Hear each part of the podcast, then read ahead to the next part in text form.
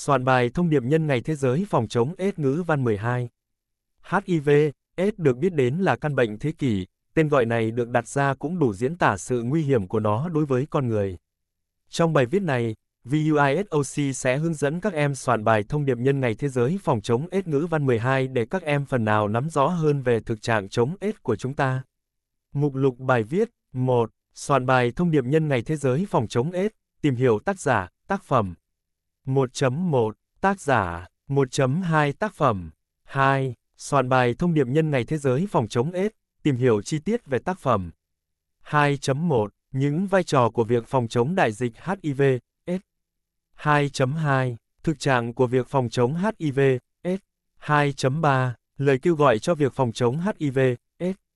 3. Soạn bài thông điệp nhân ngày thế giới phòng chống AIDS. Hướng dẫn giải câu hỏi. 3.1 Câu 1 Trang 82 sách giáo khoa ngữ văn 12 tập 1, bản thông điệp nêu lên vấn đề gì?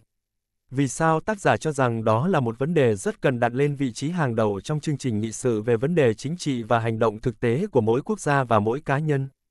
3.2 Câu 2, trang 82 sách giáo khoa ngữ văn 12 tập 1, Tổng thư ký Liên Hiệp Quốc đã làm thế nào để cho việc tổng kết tình hình thực tế của mình không chỉ trung thực, đáng tin cậy mà còn là cơ sở để dẫn tới những kiến nghị mà ông sẽ nêu sau đó.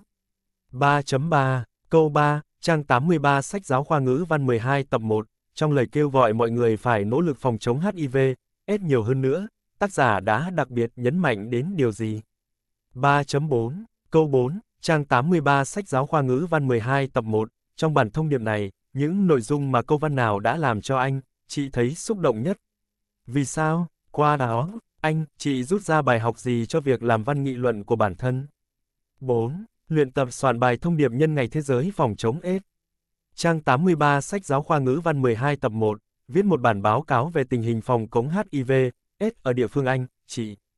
Trên đây, VUISOC đã hướng dẫn cho các em học sinh chi tiết soạn bài thông điệp nhân ngày thế giới phòng chống AIDS.